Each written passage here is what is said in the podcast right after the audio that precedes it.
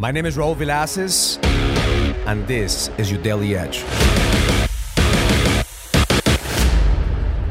This weekend I did a training on mindset when I talked about how the weak man is controlled by his emotions and the strong man controls his emotions. See, a strong man knows how to tap into his emotional fitness because most men are controlled and react to their emotions, their anger, their fear, their depression, their anxiety.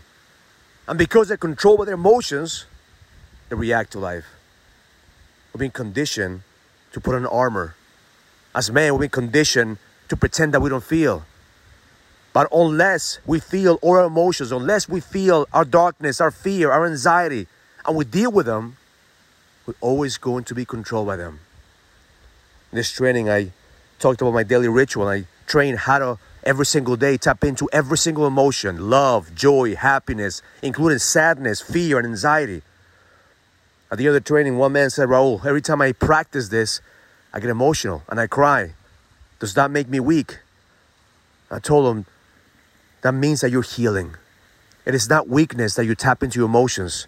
That means that you're healing. You have to heal a part of you that's triggered by certain things. Been conditioned to put an armor on but unless we're willing to take off our armor and heal, our emotions are always going to control us.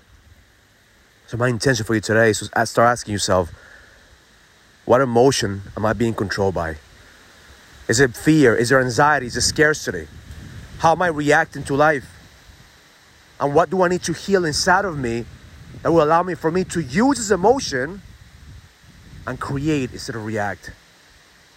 If you're controlled by scarcity, feeling that you don't have enough, that you're not enough, well, if you allow yourself to feel that not enoughness, you will do more than everybody else because you're always going to level up.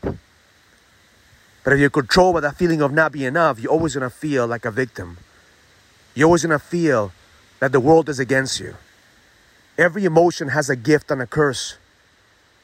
But unless you use emotional fitness, you're always going to be controlled by your emotions. That's why the Leadership Summit is so important for you to, to attend. I'm going to give you some tools in order for you to take off your armor on a daily basis and begin to heal. Because unless you heal, you're not going to be able to win the war. Because every single day you must put on the armor and go into the battlefield. But at the same time, every single day you must take off your armor and begin to heal. So you go back stronger, and better I'm faster. Because that's what the king does. The king knows how to heal. The king knows that he's guided. The king knows that he's signed up for this shit, that he's not arguing against reality, saying, Why do people hurt me? Why do people betray me? Why do people talk about me? No, he knows that in order for him to lead, he has to take the punches, he has to take the, the fight. But at the same time, he's strong enough to heal. At the end of the day, emotional fitness is number one requirement for leaders to lead. Otherwise, you're going to be controlled by your emotions and you're going to react to life. So I can't wait to see you at the Leadership Summit November 14 and 15. I guarantee you that when you're around men that are going to hold a space for you and allow you to take off your armor and fucking heal, you're going to come back stronger, better, in order for you to lead with power because the best is yet to come. Learn it, live it, experience it. Love life. If you're ready to go to the next level, join the challenge to get your edge back. This is a challenge for businessmen and entrepreneurs that want to find the certainty, the drive, and the passion to be able to go to the next level. Go to getmyedgeback.com. That's getmyedgeback.com and join the challenge now.